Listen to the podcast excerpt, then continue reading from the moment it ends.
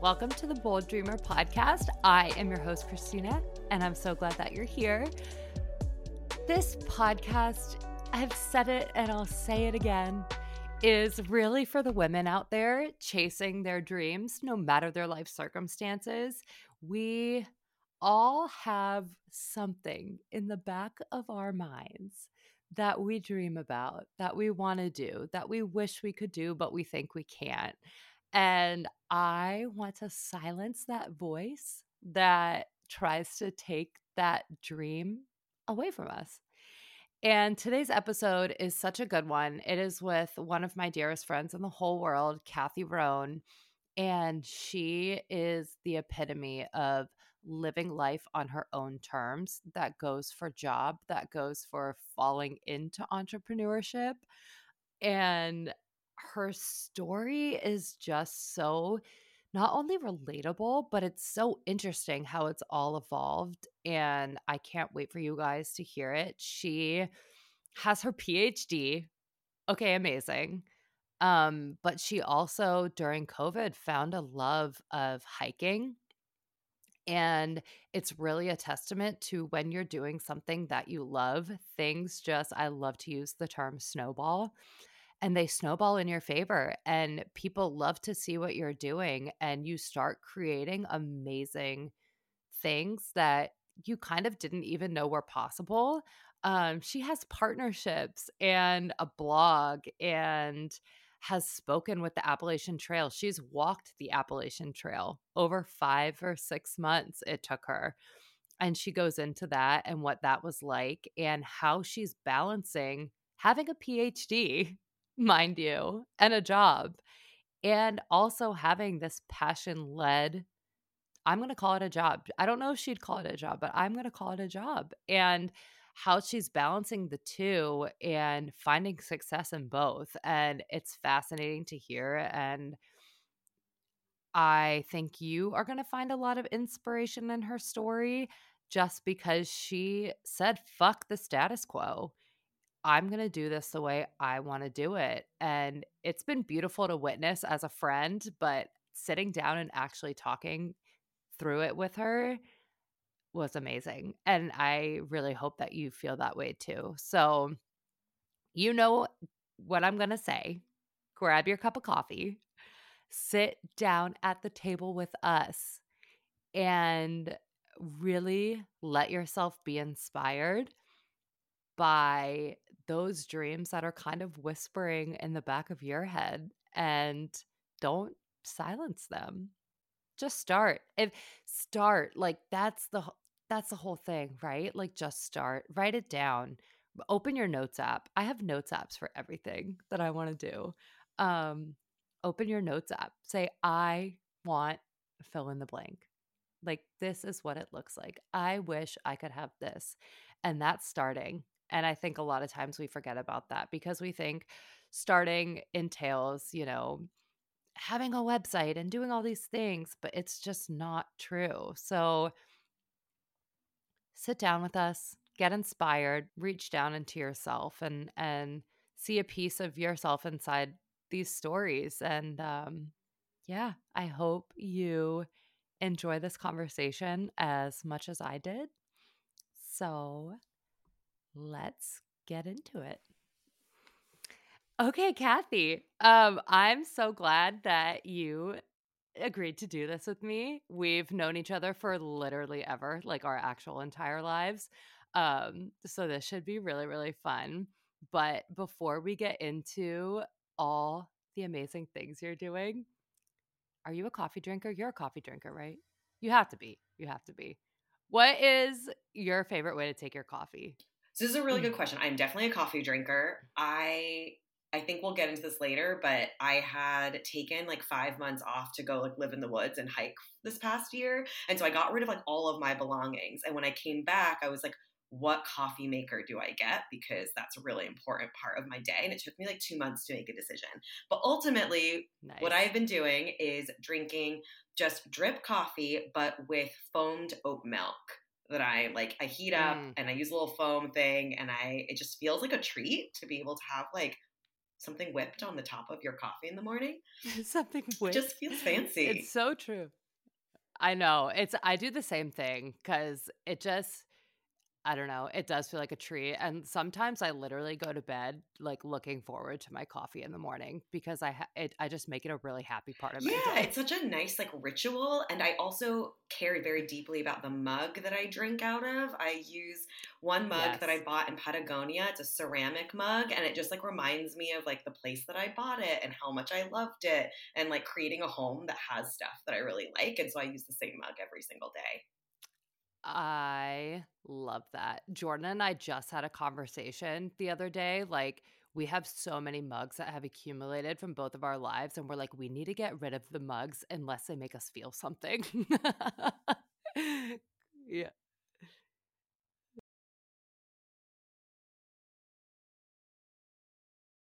The handmade mugs, I swear, having like tea or coffee out of a handmade mug, like enhances and changes almost the entire experience. I love that. Okay.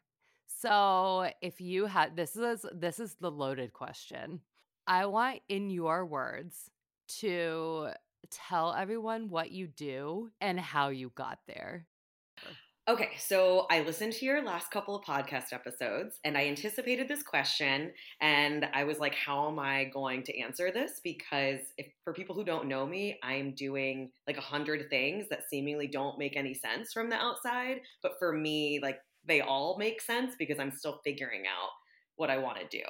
Um, so I guess what I'll say is like what I do right now, I just finished my PhD in higher education and I am an educational researcher. So that means like I conduct qualitative studies on broadly like student experience, middle school, high school, college, and ensuring that students aren't just like getting through school, but really thriving there. Um, and I specifically focus on students from marginalized backgrounds, so students from low income backgrounds or BIPOC students, so Black, Indigenous, and people of color and how we can really support them um, thriving in their educational trajectories. And so that is like the big picture of like what i what i do. Um, i right now i'm in like a postdoc position where i am studying social media mental health and how middle school and high school students relate to social media and the impacts of that on their mental health and at the same time i also I love it. um, am an avid like hiker and backpacker and traveler and explorer. So my husband and I have an Instagram account that we um, like update very frequently and a written blog where we talk about like our hiking experiences and like itineraries and travel and things like that. And um, like I just took five months off to through hike the Appalachian Trail, which is about 2,200 miles from Maine to Georgia. So it's like I'm simultaneously like engaging in something I really care about, like this research, but then I'm also trying to like live out my passions in ways and figure out ways that those connect. And so also in my like professional work, I study experiential education and outdoor education and have conducted studies about like the benefits of nature and being outdoors and what those things can really help um, students deal with and cope with in their lives. So that's part of some of the research that I do. Um, yeah, I guess that's what I do. I think you summed that up really well, personally. And what I love about that is you're, I know that you struggle with the quote unquote like traditional societal expectation of like the route that you should have taken. Um, when did you kind of realize that your path, because back up a little bit. So you graduated. We we did undergrad together, and uh, you graduated, and you thought like your job was going to be in Mhm. art because you've always been like really good at art, really into it. You you majored in it, I believe, art Mhm. history. When did you realize like, okay, I'm to switch paths and kind of abandon what you thought you were to do? Cuz I think that's a really hard thing for people to admit and like uh have this quote unquote dream and like walk away from what they've been working toward their whole life. Yeah, I So I think this is a really good question. Um, so Christine and I did go to college together. Um, And Go Pilots. yeah, I know. I was like, I don't even know what my NYU's mascot was, but we did go to college together, and I think all of this probably um, relates to one another. So I'll just like go back to like when I was 21, I graduated college and I needed to get a job. Like I, I graduated with an art history degree. I was working in galleries during college and I really wanted to stay working in museums after that. But the reality was, as I was 21, I was in a long distance relationship with my boyfriend, now hubby, but then boyfriend. And I needed a job to sustain our lives. And like, I didn't have the financial support of family and things like that after college. And so I thought, okay, I want to start stay in New York City. I might have to like abandon the museum thing because that's just not providing me with mm. what I need right now. And so I was like, I need any job. And I was looking in art and education. And I was like, I'll take anything in either one of those places. And I got a job as an office manager at a charter school in Coney Island when I was 21 and I, on the weekends, worked at the museum giving tours, thinking that maybe someday I would get back there and get back to that space.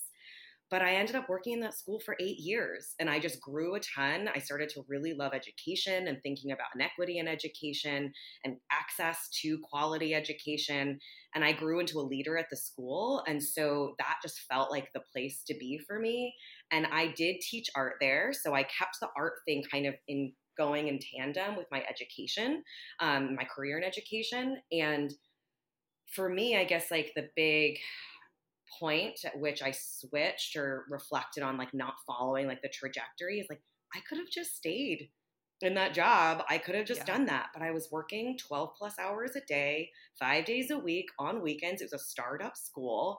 I was exhausted and i felt like i needed to like work on myself and grow more and actually like step back and be like who am i because i just dove right into it after college i had no idea who i was for that whole stretch yeah. um and i actually did that last year that i worked at that school i decided to do a yoga teacher training i did my 200 hour training and that kind of changed my mindset about everything. I was like, oh, I can focus on myself and think about me and what I want and not like what job is going to help me to get to this quote like next place. So, yeah, I decided to go to grad school from there, but I ended up at a grad school I didn't think I was going to get to. I thought I was going to go be a school counselor in Virginia. I thought I was going to go to UVA. I actually accepted an acceptance there when I was 29.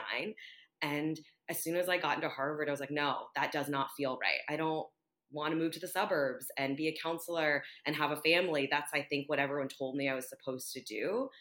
And at the last minute I changed my mind because it just did not sit right with me. Uh, and I'd put my money on that you making that split decision to abandon what you thought you were going to do, like you look back and you're like, thank God I did that. Yes. Like moving when I like think yeah. of like those like key moments in life that like I don't know your sliding doors moments or the places that you chose something based on your gut instinct and not overthinking it. That moving to Boston and choosing to come here was the best decision I made. And the first decision probably I made that came straight from me and not from what I thought I was supposed to do. And it was like visceral. Like I got like I got yes. in to Harvard and it wasn't like, yeah, there was like a name aspect to it. Like I, I wanted to push myself intellectually, yeah. but it was like, oh, I actually really don't want to like quote settle down and buy a house and do those things that I felt like at 29 and after being married for like seven years at that point or however long that I was supposed to do. And I was like, whoa, that's a big light bulb moment for me. Yeah. I like love what you said about not knowing who you were. First of all, I didn't realize you were at the Coney Island school for eight years. That's yeah. crazy. Um, that because I relate to that so much of, and I've talked to multiple people about this and I've mentioned it before like I feel like my 20s and my teen years and early 20s especially like I almost feel like they were a fever dream because I like didn't know who mm-hmm. I was and I you know we both we also went to the same high school and in that setting it was okay we grew up in suburbia one um and two it was like this constant pressure to just be like better than the kid next to you, right? Like get into the better school, get better grades, be and like that's what the focus was on for so many years and there was never a focus on who are you, what do you like, what do and I mean like that has ended up being like an Achilles heel for me because I'm still 35 and I'm like, well, let me just like throw something else into the wind and see if it sticks.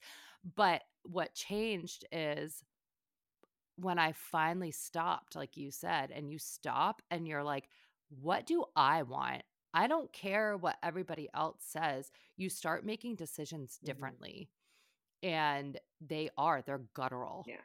And um it it's almost like a nagging feeling that you can't quiet, right? And it's like those are the things that you start to chase and the noise around you of what you should be doing, it's still there, but it just doesn't like permeate your being as much. And I feel like that's a really important place for people to get to because you just start living life in a different Mhm. way.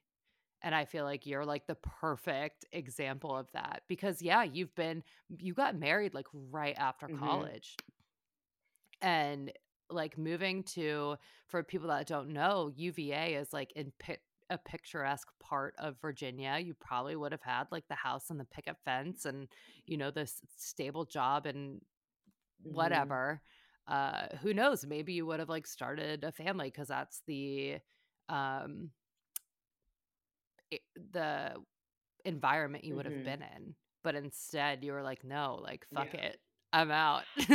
and and it probably was really scary, but also felt really good. Yeah, I mean, I feel like all of those things. It was um like choosing that at that time, I think was like a really pivotal like decision point for both like me and my husband about what we were choosing to do and how like I wanted to invest my time in my life, like in my resources into what things in my life. You know, it's like that tuition could have gone to like a house to like then have kids and that plan, but it was like no, like that is going to go to me not just going to school because I care about education because I do. I deeply care about it. I wouldn't be doing what I do now professionally, quote, like if I didn't care about education. Right. Yeah. However, it was for me so much more about like figuring out how I think about the world and how I think about myself in it and relationships and why things operate the way they do. And like that's what education was for me. And I'd rather invest that like monetary resource and time resource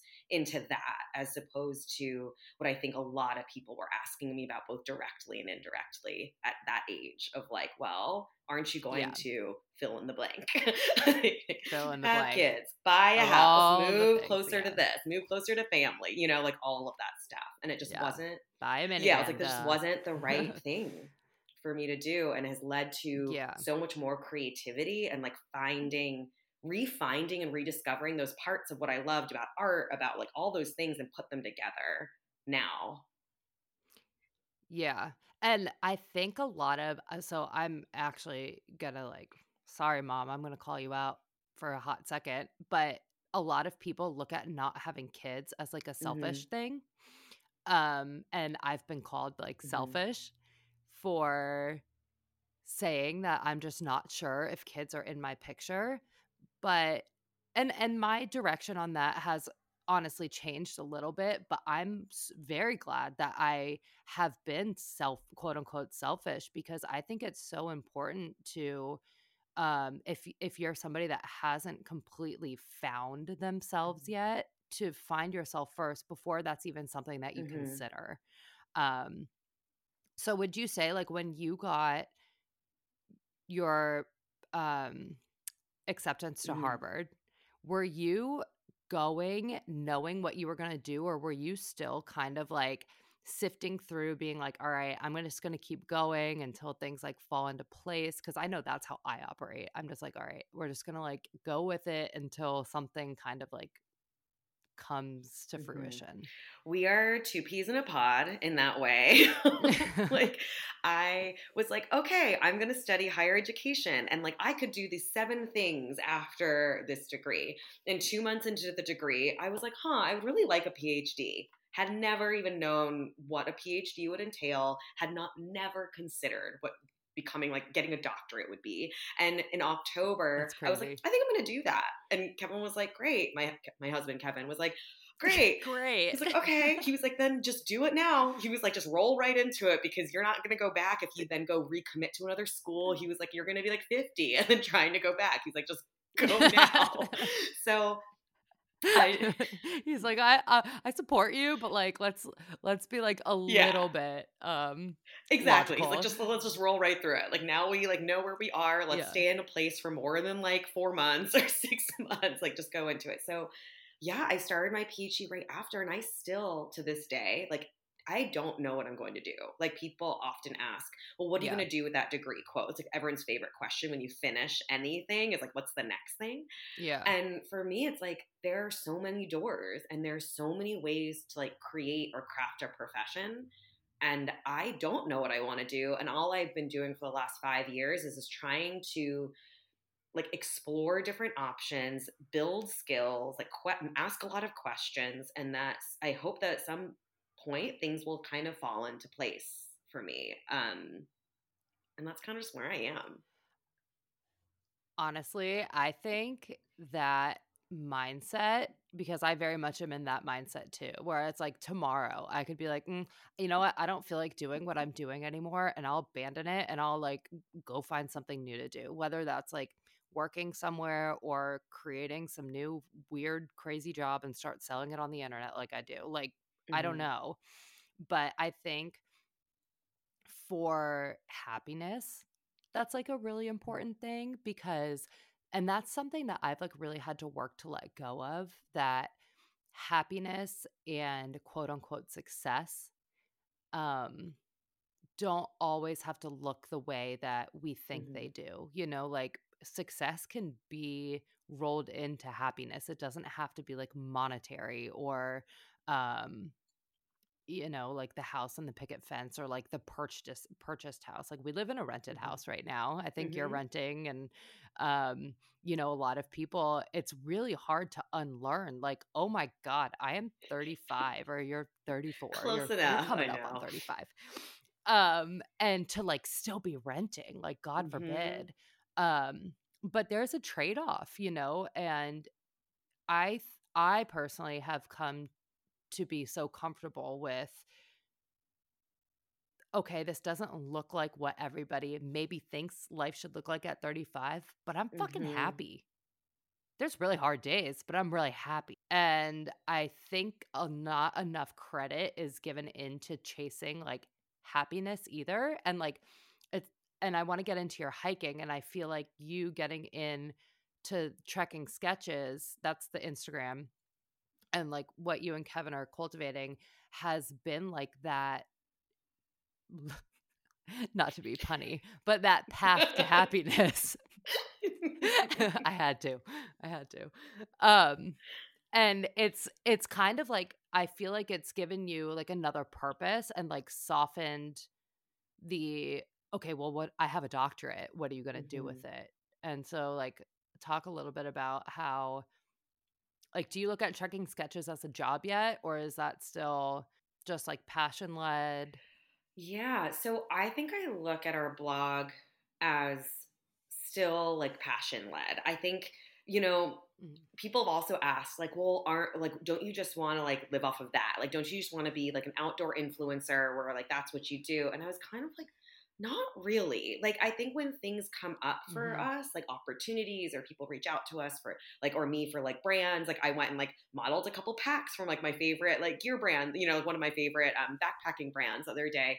And I was like, do I and I've asked myself, like, do I want to pause and make that kind of the trajectory in the career? And I think what has come up for me and this might change in the future because i really think flexibility and change and like listening to yourself is important and it's okay that you let go of ideas that you used to have because that's mm-hmm. part of becoming a person and being a person i i don't want that right now because i think what i love so much yeah. about it is that I can decide to write something or not write something. And my like my like money and livelihood doesn't rely on that because I want to be able to live my passions and decide like you know what today that's not the day for that writing of that blog and that's okay I just want to experience that hike and that's what's most important to me um, mm-hmm. and I've mm-hmm. almost found like hiking has been like a vehicle or a space like we talked about for like mindful like mindfulness and meditation and just like self-awareness and for me becoming like a more whole person and that contributes to my professional life in so many ways because then i yes. come to my work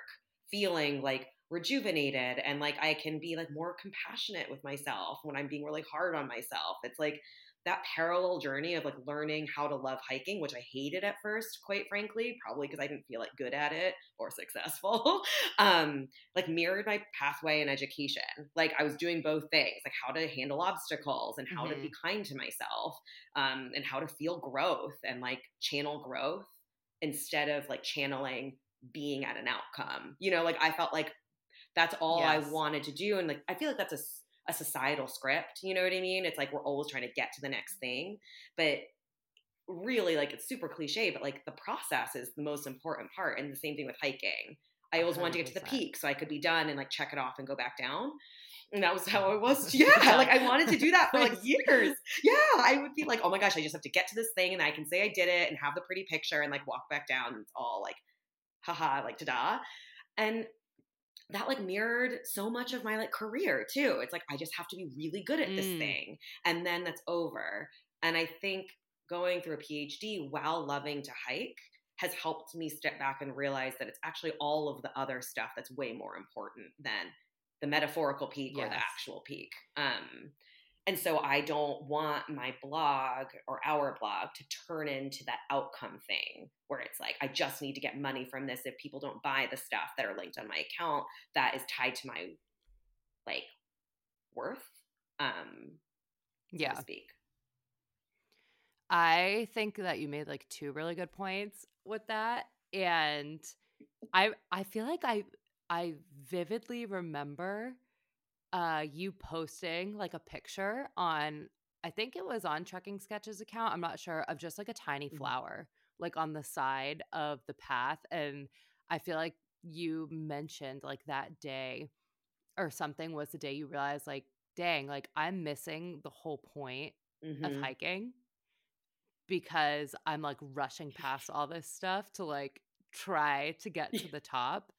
And I feel like that idea of and that message even like you said it's so applicable to every other part of life as cliche as mm-hmm. it sounds right like we can constantly be chasing and chasing mm-hmm. and chasing and if that's how we're living life we're going to get to where we want to go like for everyone listening kathy is like the um epitome of a perfectionist as well and i know this recovering about her perfectionist what, i call myself recovering perfectionist and you've always just done a really good job at everything you do and i think it's really hard as somebody that just is good at everything you do like like you said you just started hiking during the pandemic right so it's like Kathy, I would say, I wouldn't even say was really the outdoorsy type. Opposite of. We can just name it. I I never did right. anything outdoorsy until like four years ago.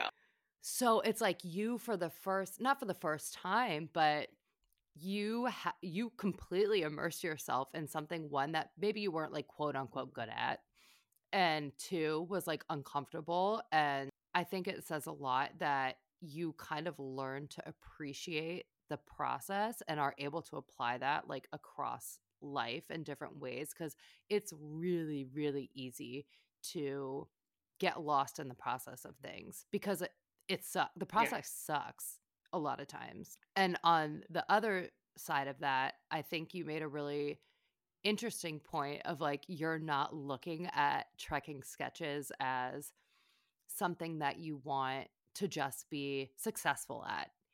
But what's interesting is because it's just a passion led thing and you love what you're doing and you show up when it feels right it's kind of like catching its own fire without that like oh my god let me like follow the instagram mm-hmm. algorithm or whatever it is and people are taking to it i mean like the account itself has grown pretty fast and you're doing like some really cool like you just did something with the appalachian mm-hmm. trail right like uh, other than and walking it other than hiking it um you just like did and so it's kind of like catching attention of like really cool things without forcing it.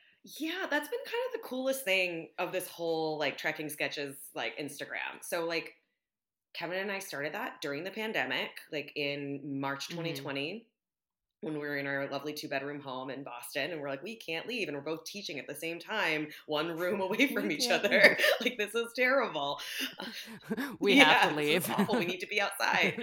Um, probably like so many other people during the pandemic, they started like really discovering like their love for like being outside and like being in nature. But like we did this and I have to say, like, we I'm not an Instagram like social media person. Like I know nothing about the mm-hmm. algorithms. Mm-hmm. Like I feel like I'm learning really baseline social media stuff through like what we're doing. Like I didn't know how to build a website. Like that's something that we decided to do also, but I feel like it became this place where it ended up just being like passion projects. Like Kevin got super into mm-hmm. photography. I started drawing again in a way that wasn't like oh, is this going to be something I sell? It was just like, oh, I, I want to draw today. So I'm going to draw today. I'm going to put the sketch up there because it's not meant to be finished, but just because it's like a creative process. And that in itself is an end goal, like that I get to be creative and like mm. have an mm. outlet for it. And that is so like helpful and healing on days when I'm like doing so much other kind of like really deep work. Um, and we like reflect pretty deeply on our blog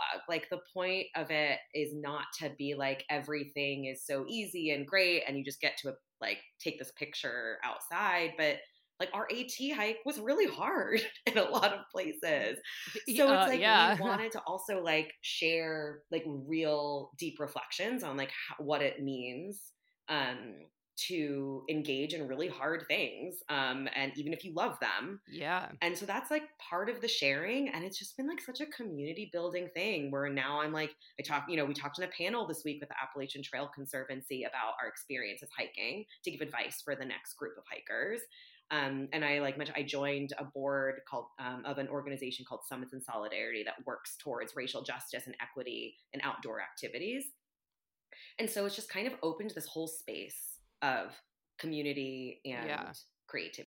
Tell me about what the Summits of Solidarity is. Yeah, so Summits in Solidarity is a nonprofit org that was founded in the White Mountains of New Hampshire, and they really work towards like fostering justice and equity for BIPOC folks um, in the outdoors. And so, like each year, we have a hike day where we're fundraising for BIPOC-led organizations. Um, like we this year um, fundraising for Latino Outdoors because that you know the Boston chapter, and that helps um, let Latinx folks get outside and you know do different different kinds of activities. And so, really, it's just like another organization that is really working towards like equity and justice, not just in like our lives, but in specific places, like in our outdoor activities and what we care most about. That is amazing. Do they do um like in-person activities or are they just like taking donations and where are they funneling those? How does that? Yeah, they do. So they're they do a few different things. They take donations um, specifically around our hike day, and so that hike day will be coming up, I believe, on June 24th this year. And so that campaign will be starting soon because they fundraise for different organizations every year that are BIPOC led, and so they'll be like releasing like who they're fundraising for and what organizations they're fundraising for. Um, and then hike day is just really raising awareness for you know BIPOC folks and BIPOC folks who are out there like you know being activists and like working towards like justice in outdoor spaces. So um does that answer the question? Yeah no that's so cool. So they're like they're an organization that has like an audience and a community mm-hmm. and then they fundraise for other organizations to kind of like get them to a place where they need to be. Yeah, like they're them out. Yeah, like their goal is to fundraise for BIPOC led organizations because that is so important. Like listening to the people who like we should be listening to around like what it yeah. means to like make outdoors more inclusive. So that's what they do. They also run like different kinds of um like teaching and like learning opportunities to help folks from specifically like around New Hampshire and New England, like and specifically white folks, like think about what they can do in order to make the outdoors more inclusive. So they also run um, like a mean white supremacy challenge, I think in like December and January. So there's like a course that people can take and engage with. So they do that as well. Um, each year. What a cool, yeah, what a cool organization. Because I feel like that's something um that just not a lot of people think about. Yeah, I just think about like from a personal perspective, what it comes down to is that we we all should be able to be able to bring all of our parts of ourselves and our full selves into anything and everything that we do. And the reality is that's just not the case for everyone. So like how can we think about um, bringing awareness and attention to that and whatever our passions are? And this just happens to be a place that i care about. And it's founded by hikers and it's founded by people who realize that they were being a part of something or contributing to something in a problematic way and like they want to disrupt it and adjust. I love that. That's amazing. And I'm curious about two things. I feel like we've never really talked about what the actual experience of walking the trail was like. So I remember before Kathy went, you were actually nervous mm-hmm. about being able to finish. I know, I know. It's like this is an ongoing process. I like espouse all of these things, and I'm like, yeah, I still have those thoughts though. Yeah, but like you did it, right? And you did it, and you were unsure mm-hmm. if you were going to be able to finish and you ended up having like mm-hmm. an amazing time but what was it like because i'd imagine like some of your community is going to like hop on and listen to you talk about this like what was it like you guys started mm-hmm. in june and you did yeah. something that's like called a flip-flop i'm still like unclear exactly what that means i think it means you went like backwards for a little while right and you mm-hmm. started in june and ended November 10th. What October? Oh my god. Okay, so like yeah. give us a break. So we did what's called a flip flop. Kristina's like got it like halfway, which is great because if you're not a hiker, you'd be like, what in the world is this lingo and terminology? So basically, um, the Appalachian Trail traditionally goes from north, like south to north. So you go Nobo or northbound, and most people start in Georgia and they just hike it in a continuous journey from Georgia to Maine. We started in the middle, and this is just because Got of it. time of year. It was too hot to start in Georgia in June because we're both educators, so we couldn't mm-hmm. start mm-hmm. earlier. We had to start in June. So we just started in the middle. we started in Pawling, New York, and we hiked north to Maine, and then we drove back down to Pawling and then hiked south to um, Georgia. So that's what the flip flop oh. is. It's like oh. you flipped in the middle of it and just start somewhere random. Okay, so I missed the part yeah, I didn't drove back because I'm like, you're just like no. adding extra miles. That's called that a yo-yo. Like People totally do it. It's called a yo-yo when you just turn around and rehike it. We did. Dang. Oh, okay, okay, okay, okay. So five months mm-hmm. outside. Yes only. And I know you did like you had some like hostels along the way and there's like really cool it seems like places that are mm-hmm. set up along the trail for people to stay at, which is like really cool and I know at one point like we could mm-hmm. all send you mm-hmm. like a beer and like there was stuff like that. So you're you're not you're outside the whole time, but there are places that I feel like you also kind of like garnered some community. You met people on the mm-hmm. trail, which is really cool. Like, what was it like that five yeah. months? Oh gosh, it was like honestly the best experience of my life. And I think like even like this past weekend, like I cry like all the time now when I even think about it. I just, I just, I just like break down That's in okay, tears, and I'm just like upon like reflecting on it and this like thing that really like not only I think changed my life, but like affirmed I think the decisions that I've made and the fact that it affirmed um yeah my choices to like take this time for myself, which is a really hard thing to do when you're 34 um, in the middle of a PhD program yeah. to be like, I'm going to do this thing that doesn't make sense to people. Um, but yeah, it's like not so wildernessy on the Appalachian Trail. Like you go through a town or something or a road like every like three to five days. So it's like you can get into town, you know, like you can get and access things that you need. Mm-hmm. Um, we spent, I think, like 10 to 15 nights total indoor it's sleeping inside for the whole like 146 days um so we slept in our tent almost every other night outside of those like 10 to 15 days um so you had an actual mm-hmm. tent because I know a lot of people I've seen like other mm-hmm. accounts mm-hmm. of people hiking that have just like come across algorithm pages, TikTok, fine. Um, and they just like lay their sleeping bag on the ground. Sometimes they'll put like a tarp over themselves. Um, but they literally just sleep in their sleeping yeah, bag. Yeah, yeah, that's a choice. I I just needed to be able to zip something up. Like I, I uh, yes. Yeah, those bugs. Like yeah. I, I, as we talked about, I was not an outdoorsy kid, so like there are certain challenges, and I was not gonna have yeah. bugs crawling on me all night long. Yeah, no. Even if you're outdoorsy, like I don't know how you're like oh, it's like, oh, it's fine. It's just the yeah, no, and like people sleep in shelters. There's like shelters that are like three sided, like wooden Mhm. lean tos that people do sleep in. But I think because we hiked it as a couple too, it just felt like we needed some privacy. You know what I mean? Like I was like, I I just we had dinner with everyone. It was super communal. It was awesome. We met people. We hiked like kind of not with people like on the trail, but we would meet them like each evening or every couple days, and we'd have like dinner together, um, and like wake up in the morning and like have breakfast, and we all kind of like hiked our own separate ways, and then met up again later. But I needed that space for myself. Oh, that's so cool. Like honestly, it just sounds like such a I don't want to Mhm. say like a vacation, but it sounds like such a not to be funny again. But like such a breath of fresh air because we I'm sorry, but like really from life, right? Because when anymore are we just like stopping connecting with people not on not on our phones, Mhm. not on phone calls you know and so i feel like there's that aspect of it too where you're getting to experience just like other humans that are doing the same thing as you in a really kind of like intimate and Yeah, it's like way there was so much of that, like that, and like just being able to be more present with what you were doing. You know, like this is what you're doing, and you're Yeah. walking, and you're figuring out how to like get your water. It's like it kind of forces you back into a present and not thinking so much about the future or what just happened. It's like you got to just like take care of yourself right now or your Yeah. community, um, like in the moment. Did you have days because i know i would that you just like did not want to get up you did not want to keep going i know kevin got covid at one point i think on the trail poor which is guy. crazy he Um, hadn't had it yet. I was like, oh my like, god.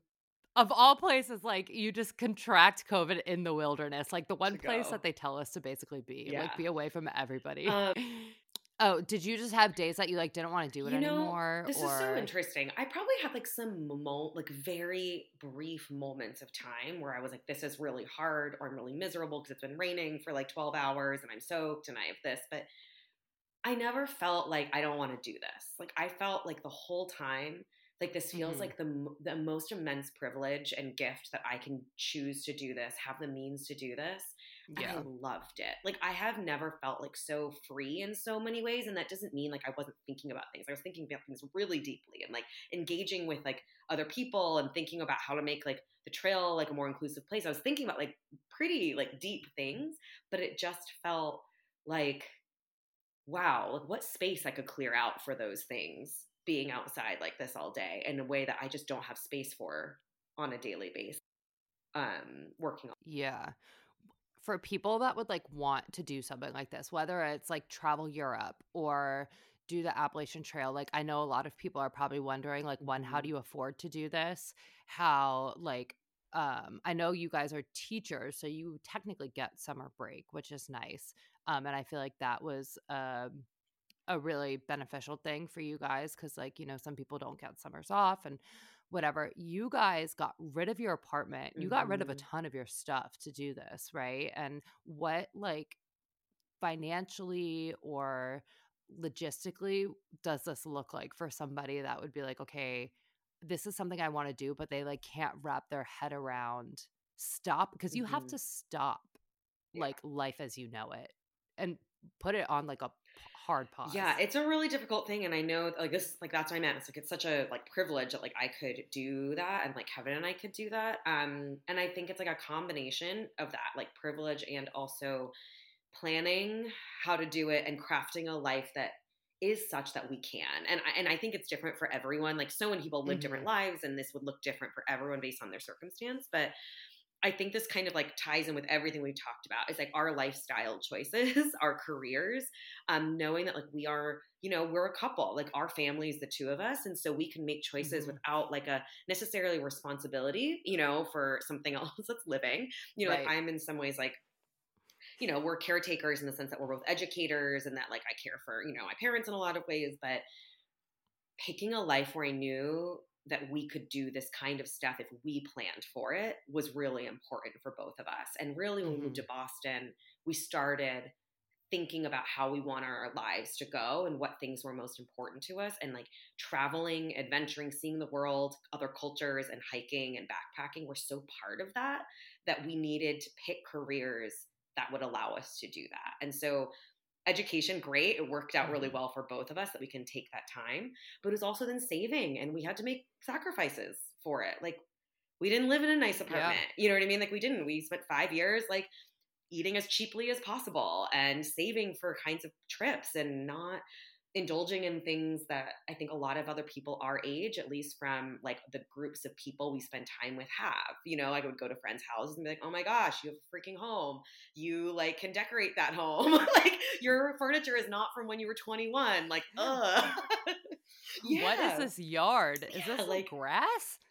like all these things right and it's like those moments are really hard because they're they show you in a lot of ways like i'm happy with my choice and that's not something I have right now because of the decisions that I made. And same thing with like boxing our stuff up and putting it in storage for hiking this trail. Like we couldn't do it if we had to pay rent or a mortgage, which meant for the years before the AT, we were like, we're not going to buy a house.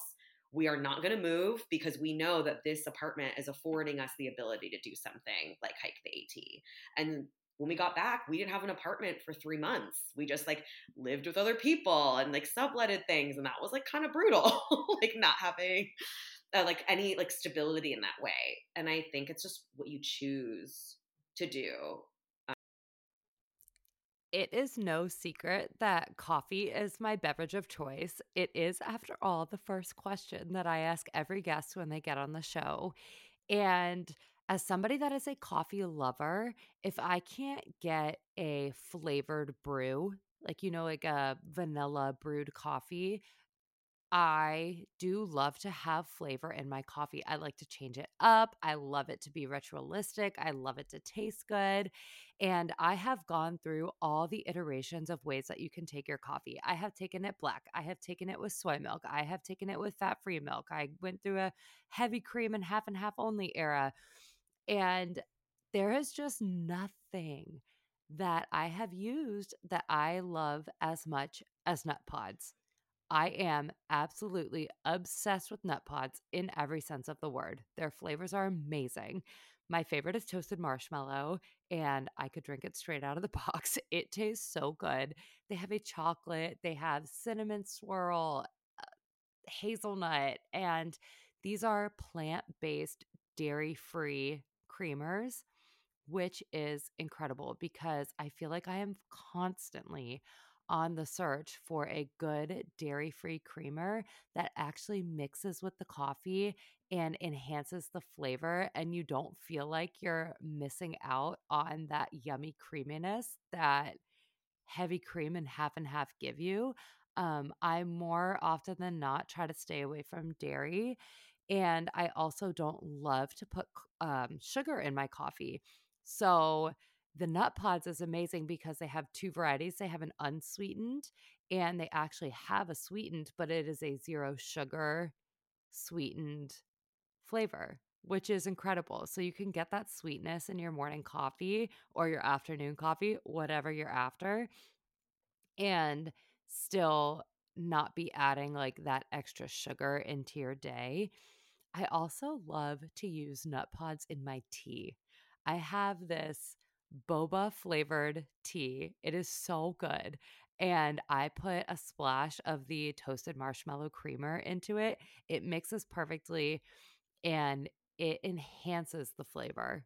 Like it's crazy. I I love it. I love it and I love it. And I'm so excited to share with you that I have a code for you to use to get 15% off NutPods.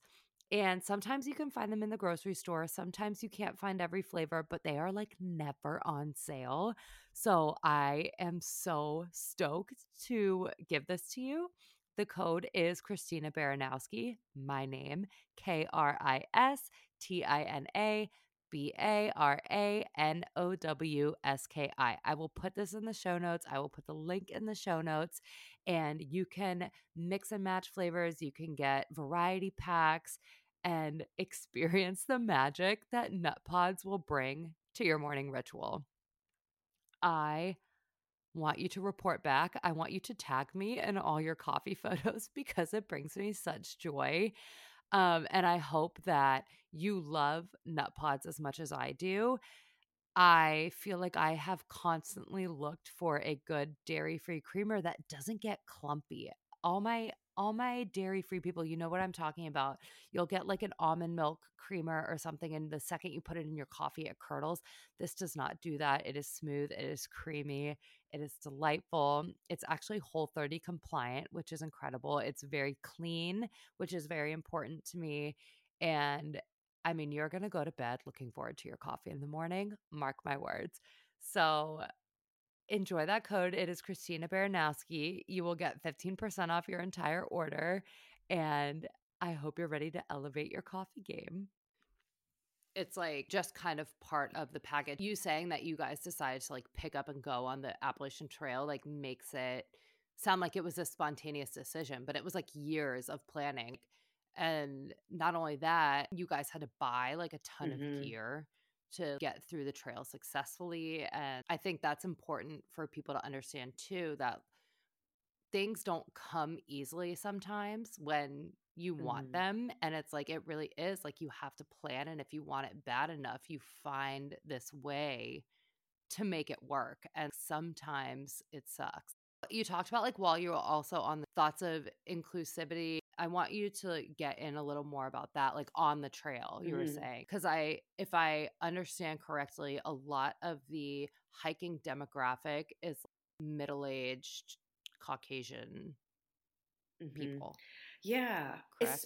For through hiking in particular, like through hiking just meaning like you do a trail from like end to end or like long distance backpacking, like do um like big chunks of trails for a long period of time.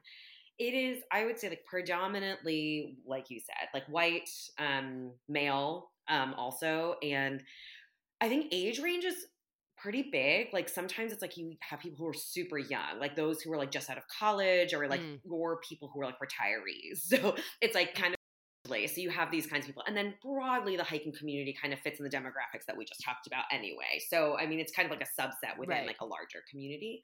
And I think something that's you know, on the trail, what I realized, and I knew this going in, was that like I was like one of the only like in five months, I think I saw maybe three, two, three, four other BIPOC hikers, so hikers of color who were through Mhm. hiking. Of how many I mean, people, people I, would you hundreds, hundreds? yeah, so like hundreds of hikers, probably Wow. more.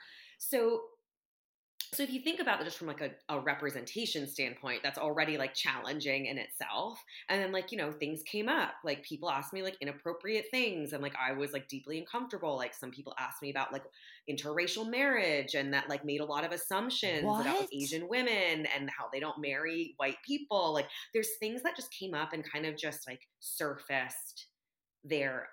This happened while Mhm. you were This on the happened trail. while I was on the trail like from other hikers. other hikers, people who support the trail community. And so like it kind of just like raises up and highlights like there's just so much that needs to be done and just because like you're in the woods doesn't mean it like takes you out of the world that we live in. You know, like these contexts still exist. Like I am who I am. My presentation's not going to change because I walk out into the woods. People's like ideas or biases, you know what I mean? Like stereotypes, like stay Yeah. with them. And so for me, like I love through hiking. I love hiking, and I think it's so like it can be so beneficial to people to be in the outdoors in any way. And there are a lot of things that we need to do to like make it better so that those kinds of things aren't putting people in positions where they're like uncomfortable or unsafe or you know um, whether it's physically or emotionally um, and that they can reap the same benefits that someone else would reap. So like that's something that i care about deeply and that like i i mentioned i joined a board called summits in solidarity that really works towards that kind of idea of like inclusivity and justice for you know out those in the outdoors. And like I think that like meshes a lot with like my work that I do in education and it's like it happens in the outdoors too. So like how can we just like make these kinds of things for everyone? Like What would that look like? Because I like I totally get what you're doing and and the things that you want to work toward, but actively like with your education and what you're doing there because you're working with the same groups Mhm. of people. What does like getting more people of the BIPOC community? What does that look like like getting them out on the trail?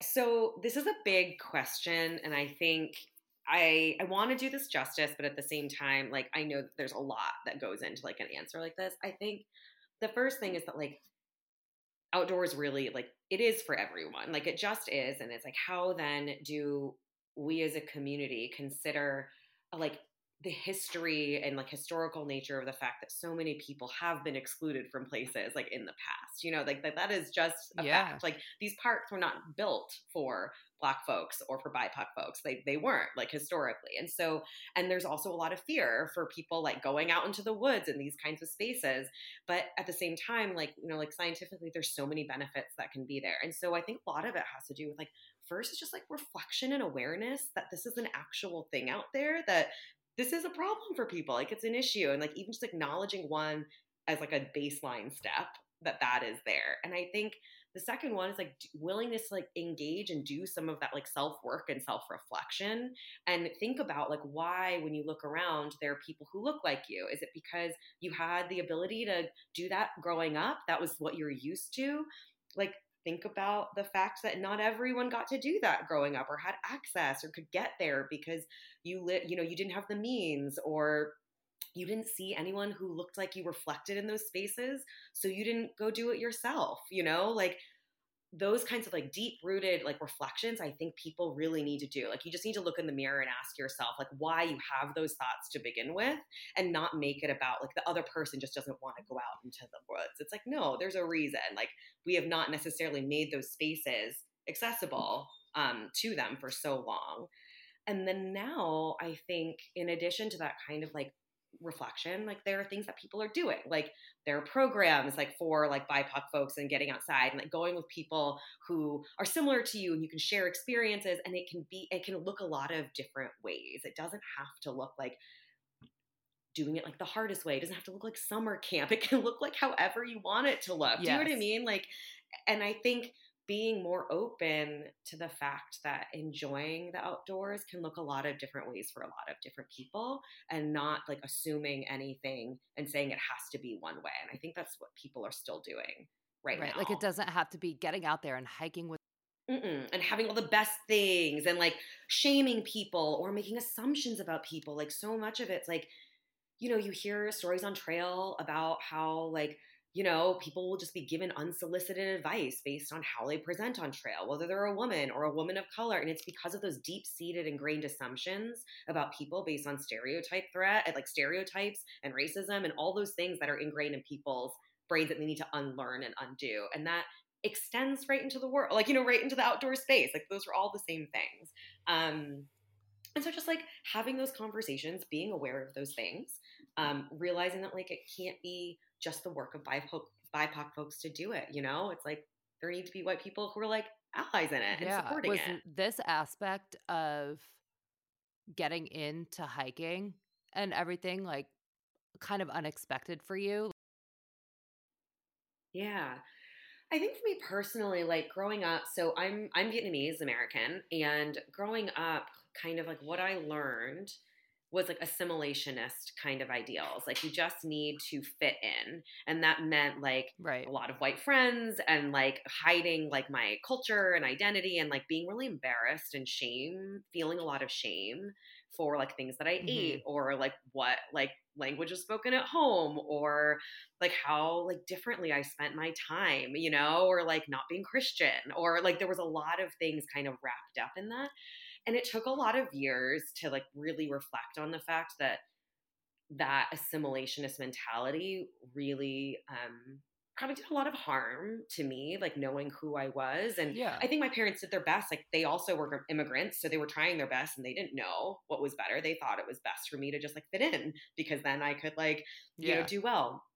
And so I think all of that has been really present in like my like probably 20s to 30s as something I've just been reflecting mm-hmm. on and trying to like reconnect a lot more with my culture and in hiking I don't think it like came out of nowhere but I think it was just like a reflection of the things that I kind I, I've dealt with elsewhere and because the hiking yeah. space is like as I've mentioned like demographically like demographically what it is it just felt like very prominent that issue. Um, like I live in a quite like diverse yeah. area and I study, you know, I, what I study like is um, already just like puts me in contact with a lot of people from a lot of different backgrounds. But hiking just isn't that way. So it was like, oh yeah, like I remember what this feels like and it's here too.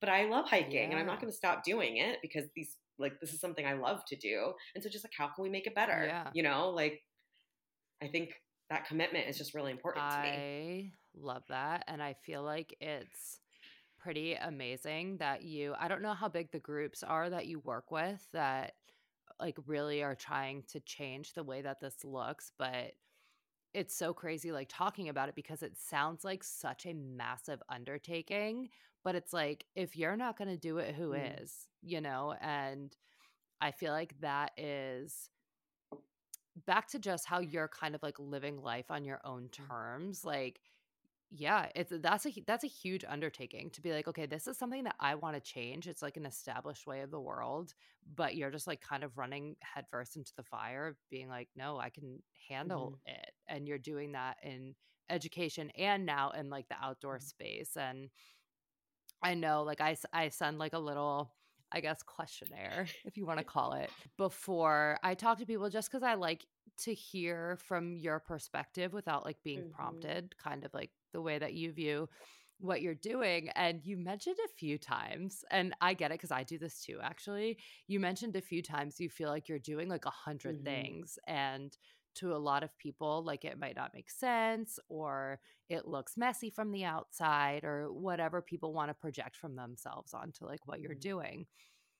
But I like after even just, and I've always like kind of known what you're doing just because we know each other like in real life. But I feel like it's a lot more cohesive and everything you're doing makes a lot more sense than you're giving yourself credit for. Like you're you're really grabbing a cause and trying to change it in different areas of of life and and I think it's a lot more cohesive than just because like education and hiking don't necessarily like they're not categorized under the same mm-hmm. thing you know education is education and hiking is outdoors or whatever your cause for like your existence is like this huge mm-hmm. thing and I don't think you're giving yourself like enough credit for that. It's not all over the place. I I feel like it's probably because I'm so in it right now. You know what I mean? Like I can see yeah. how like the dots, like certain dots, like come together. Or like I can like draw a line between certain dots, and I think certain things make sense. And so in a lot of ways, like I do see all the connections between them. They're just like right now, like on a daily basis. I'm like, okay, I'm going to jump from this project to this project to that to that. And so it's hard to see through the day to day when I'm like yeah. on like four different teams or research teams and I'm doing this at this school and this at a different school because I'm a consultant for another school. Like, you know, and then I'm also like, you know, like I just so much going on. And then I'm like, oh, there is yeah. definitely like a through line there. And I guess like the through lines are around yes. like thinking about like equity in education and in like outdoor spaces like follow like helping people figure out and follow their passions as well like in education and outside of it and then like creativity art and feeling finding ways to express oneself not just in like traditional formats quote that we like learned growing up you know yeah and it's really hard to like craft something that doesn't mm-hmm. exist. And I feel like that's kind of what you're that like kind of makes me emotional. Like I just got a little emotional when I said that. Because I feel like that's something that not a lot of people I'm I'm getting emotional. I don't know if it's because I'm on my period. we just known each other for too long. That's eyes. why. I'm really getting emotional. Um because I feel like it's so hard to do. I mean, my cause what I'm doing is nowhere near, like, does not hold a candle to what you're doing. But I've had to, from graduating with a freaking economics degree from one of the best, like, schools in the country, detach myself from being like, yeah, I, this is what I'm supposed to do, but I don't mm-hmm. like it. Mm-hmm. I actually fucking hate it. And I've had to, for the last like 10 years, piece together all these like okay, this doesn't make sense. Like, yeah, I'm to like bake now and then I'm to like pour candles and I'm to whatever. And it's just never made sense. But slowly, like through mm-hmm. action, like you have mm-hmm. to do it, right? You have to go through all the iterations of like, okay, I like this, I don't like this, I like this, I don't like this. And to me, like my passions lie in holistic health and I still love food and I love things that smell good and I want every human on this planet, especially like the women out there that have something they want to do to like fucking go do Mhm. it. And I'm like, that is not a job. That's not a thing that Mhm. exists, right?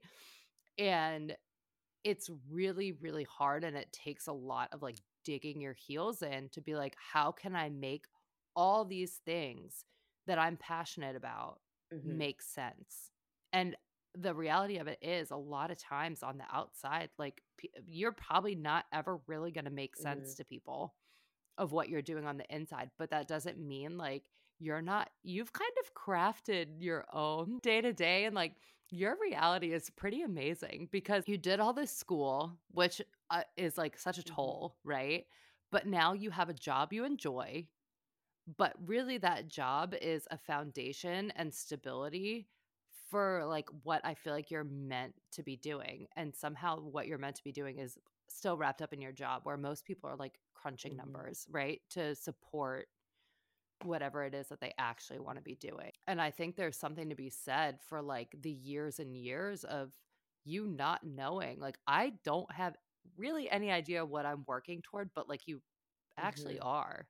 And I I don't know if you like you've got to realize it. You're a smart girl. Some days I do, and some days I'm like, "What the fuck was that? Like, why?" You know what I mean? Like, some days I'm like, "Totally, this Like, makes so much sense." And other days, like, I don't know what I'm doing again. Like, it feels like so hard to not know things and to feel like you're always figuring stuff out Yeah. and like always questioning like oh gosh i don't have the training for that i gotta go figure that one out again you know like that's really hard to do um yes. but no, like I can see that. And I know I've made intentional choices. It's taken a lot, though, and a lot of like shedding um expectations from other people, like both personally, like in my own life, as well as like just societal expectations. And that's really hard. Like, and I'm still doing that. Like some days I feel really good, and then like, or even some moments I feel really good. And then like moments later, someone says something or I see something and I think, oh, shit like am i supposed to be doing like am i supposed to be doing that people are judging me for not doing that or people are going to be like oh like i'm not fulfilled because i'm not doing x y and z like that comes up all of the time and i think the only difference now is not that it comes up but that i'm able to respond to it differently i'm able to be like this is a choice Mhm. that i made this isn't because I'm just following something. Like I am choosing this and I feel good about my choice. And sometimes it's harder than other days. yeah, days. it's like you're it's the dreaded what do Mhm. you do question. When people ask me what I do, I find myself trying to Mhm. justify it. Why are you it's like, justifying your life? I don't have to justify. Like I've made Yeah. a job for myself and like yeah, days uh, mental breakdowns like without a doubt. Even even though I'm not like on a grand scale right now, still mental breakdowns. And then the next day I'm like, "Oh yeah, I'm the best. this is what I'm like, doing. This is amazing. Um, I also Yeah. want to say, Kristina, you said you were like, you know, I'm not doing anything as like purposeful as you, but like, don't do that. You're doing something that's purposeful and like meaningful, and it just it just is different for everyone. It is, and i and it goes back to like that uh, when there's passion behind it, it's gonna unravel in a way that whether it makes sense tomorrow or it makes sense in like Mhm. 10 years.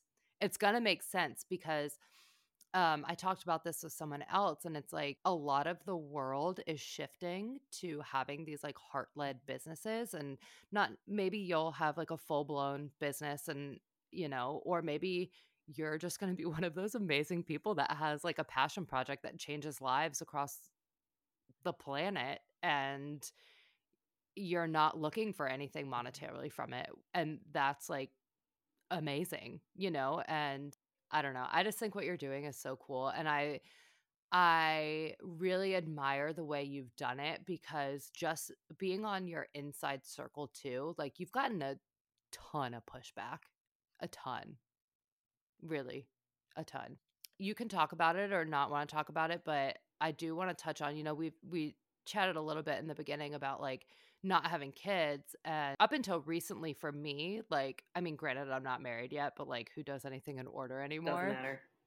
uh, I've chosen like, uh, yeah, I don't want kids. I mean, that started to change a little bit in the last few years, and I'm not sure if it's because I found out like I have fertility issues, um, and that changed my mind. But you and your husband have actively chosen to be what we will call Mhm. child free, not childless, because a lot of people probably projecting from themselves or looking at what you're doing, selfish, childless, you're missing out. Your life isn't going to be full. D- Is that something you want to like touch on or Yeah, not? sure. I think you know it's so interesting. This is probably the first time I've really talked about like our child-free decision making outside of probably like people who are very close to me, you know, like my sisters or like Mhm. some of my friends who like know us very like, you know, Kevin and I at this stage in our lives, which I think is different than knowing me and Kevin for years and years of our lives. So um I'll just say this. So Kevin and I Mhm. started dating when we were 17 years old, which means we've been together for 17 years, which is a really long time. like especially for I know, especially for our age. Um but we I don't think either one of us were ever like I really want kids. Like it just kind of felt like Mhm. when we got to being like 28 or something, like or 29 in that range, I was saying we're making choices about where to move and what to do next. That was like the conversation and we like talked about it. We thought that might be something we would do. Like did a lot of like honestly like my own work and like therapy and thinking about like my own like experiences with being a child, be, like you know with my own parents and things like that. And it mm-hmm. over the course of the last 6 years like it just became more clear that that is just not a choice that I want to make. And I think what's difficult about is like I, I guess like the reason like part of the reason is is that i really love my life i love my husband i love the life that we have crafted together and i don't want a kid and a kid so badly that i would ever want to disrupt something that i've worked very hard to build um, and i would never choose to bring another human being in the world if i wasn't sure about it like i think for other people like i admire it so much like i you know like parenting or caregiving. Yeah. But for me, like if I'm not certain about it, I'm not going to put another life, like bring another life into this world if I didn't know myself that I could give everything that I could to it. Um and like in a really difficult and like challenging way, like I'll say like Kristina knows this, like I um I love my parents, but you know, I I kind of parented myself for most of my life and like I still parent myself Yeah. and like they're just not able to give me what a parent can would want to give to their children like in terms of like emotional support um and i'm often the caretaker for them and caregiver for them and hmm that's enough for me and care, being a care you can be a caregiver Yeah. for family and for kids like we're both ed- my husband and I are educators and we're realizing like that's just as important as being a biological Yeah. parent like caring about your community and caring about people and so for me it like it's just taken a lot though and a lot of like crying and a lot of like soul searching and a lot of like you said Yeah. pushback on Yeah. you know from a lot of people not consciously but i think unconsciously people will say things about our choices like how could you ch- like or like how could you co-choose like why would you like invest your time doing xyz like traveling when like you could be like having a family or like how you know like those kinds of things. And i don't think people say it from a place of malice. I think they say it from like a lack of understanding that different things are going to fill people up and the default doesn't have to be to have kids. Like that's not the only way to make Yes. like um and I, yeah i just it's such an emotional thing i don't know i It it it really is. And I I really admire because it goes back to you. I think it, it if the timing, you know, lines up like you said, it's like when you really who is Kathy, right? Like who is she? And it was like in that same time that you realize like okay, maybe the traditional path is not for me, but it took you like being able to drown out all the what you Mhm. should be doing with the like what do I want to do? And I don't know if you experience this, but I feel like there's a common misconception of people that like if you don't want kids, you don't like kids, but like it's not true. And like you have dedicated you and Kevin both have like dedicated your mm-hmm. life to kids. And I love what you said, where it's like just because they're not your biological children doesn't mean that you're not like caring and caregiving for which I think is almost even more amazing because it's like they're not your kids, but mm-hmm. they are your kids, you know, and and you're making like big difference in their life that maybe you wouldn't be able to leave the footprint or make the impact that you are if you were like, you know, as we know, like kids are mm-hmm. all consuming. And it would maybe not allow you to do all the things that you want to do and i think it's like pretty amazing that you were able to like stand up against not against but like stand mm-hmm. up for yourself in all the pushback and all the it's it's it's hard and I don't even know how to like fully verbalize the way it feels because there was like I said there was a period in time where I was like I just don't want kids and like people almost get like mm-hmm. disgusted and it's a it makes you feel like something's yeah. wrong with you and i think it's like really okay yeah like you're not deficient because like that's you know what i mean like you're not less of like a woman and you're not yes. deficient and you're not you know i think it's hard people are like you're missing out on the biggest thing of like you know life and it's life. like well yeah i can see that for some folks that like that might really feel that way for some and that's but that's not like a universal everyone has to feel that way. Yeah, I love the way you said that. And I couldn't have said it better myself.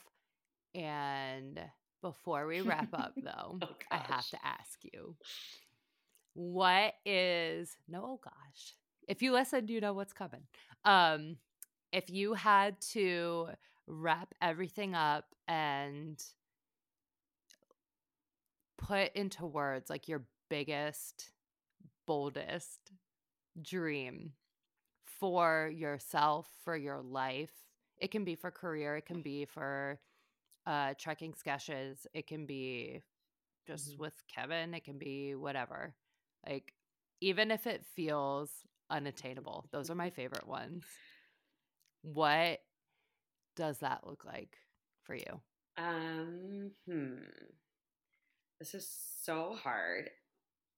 I think I wrote all this down, by the way, when you like asked me this question, and then now I have no idea what I wrote down, which is hilarious, but you know, not so surprising at the same time.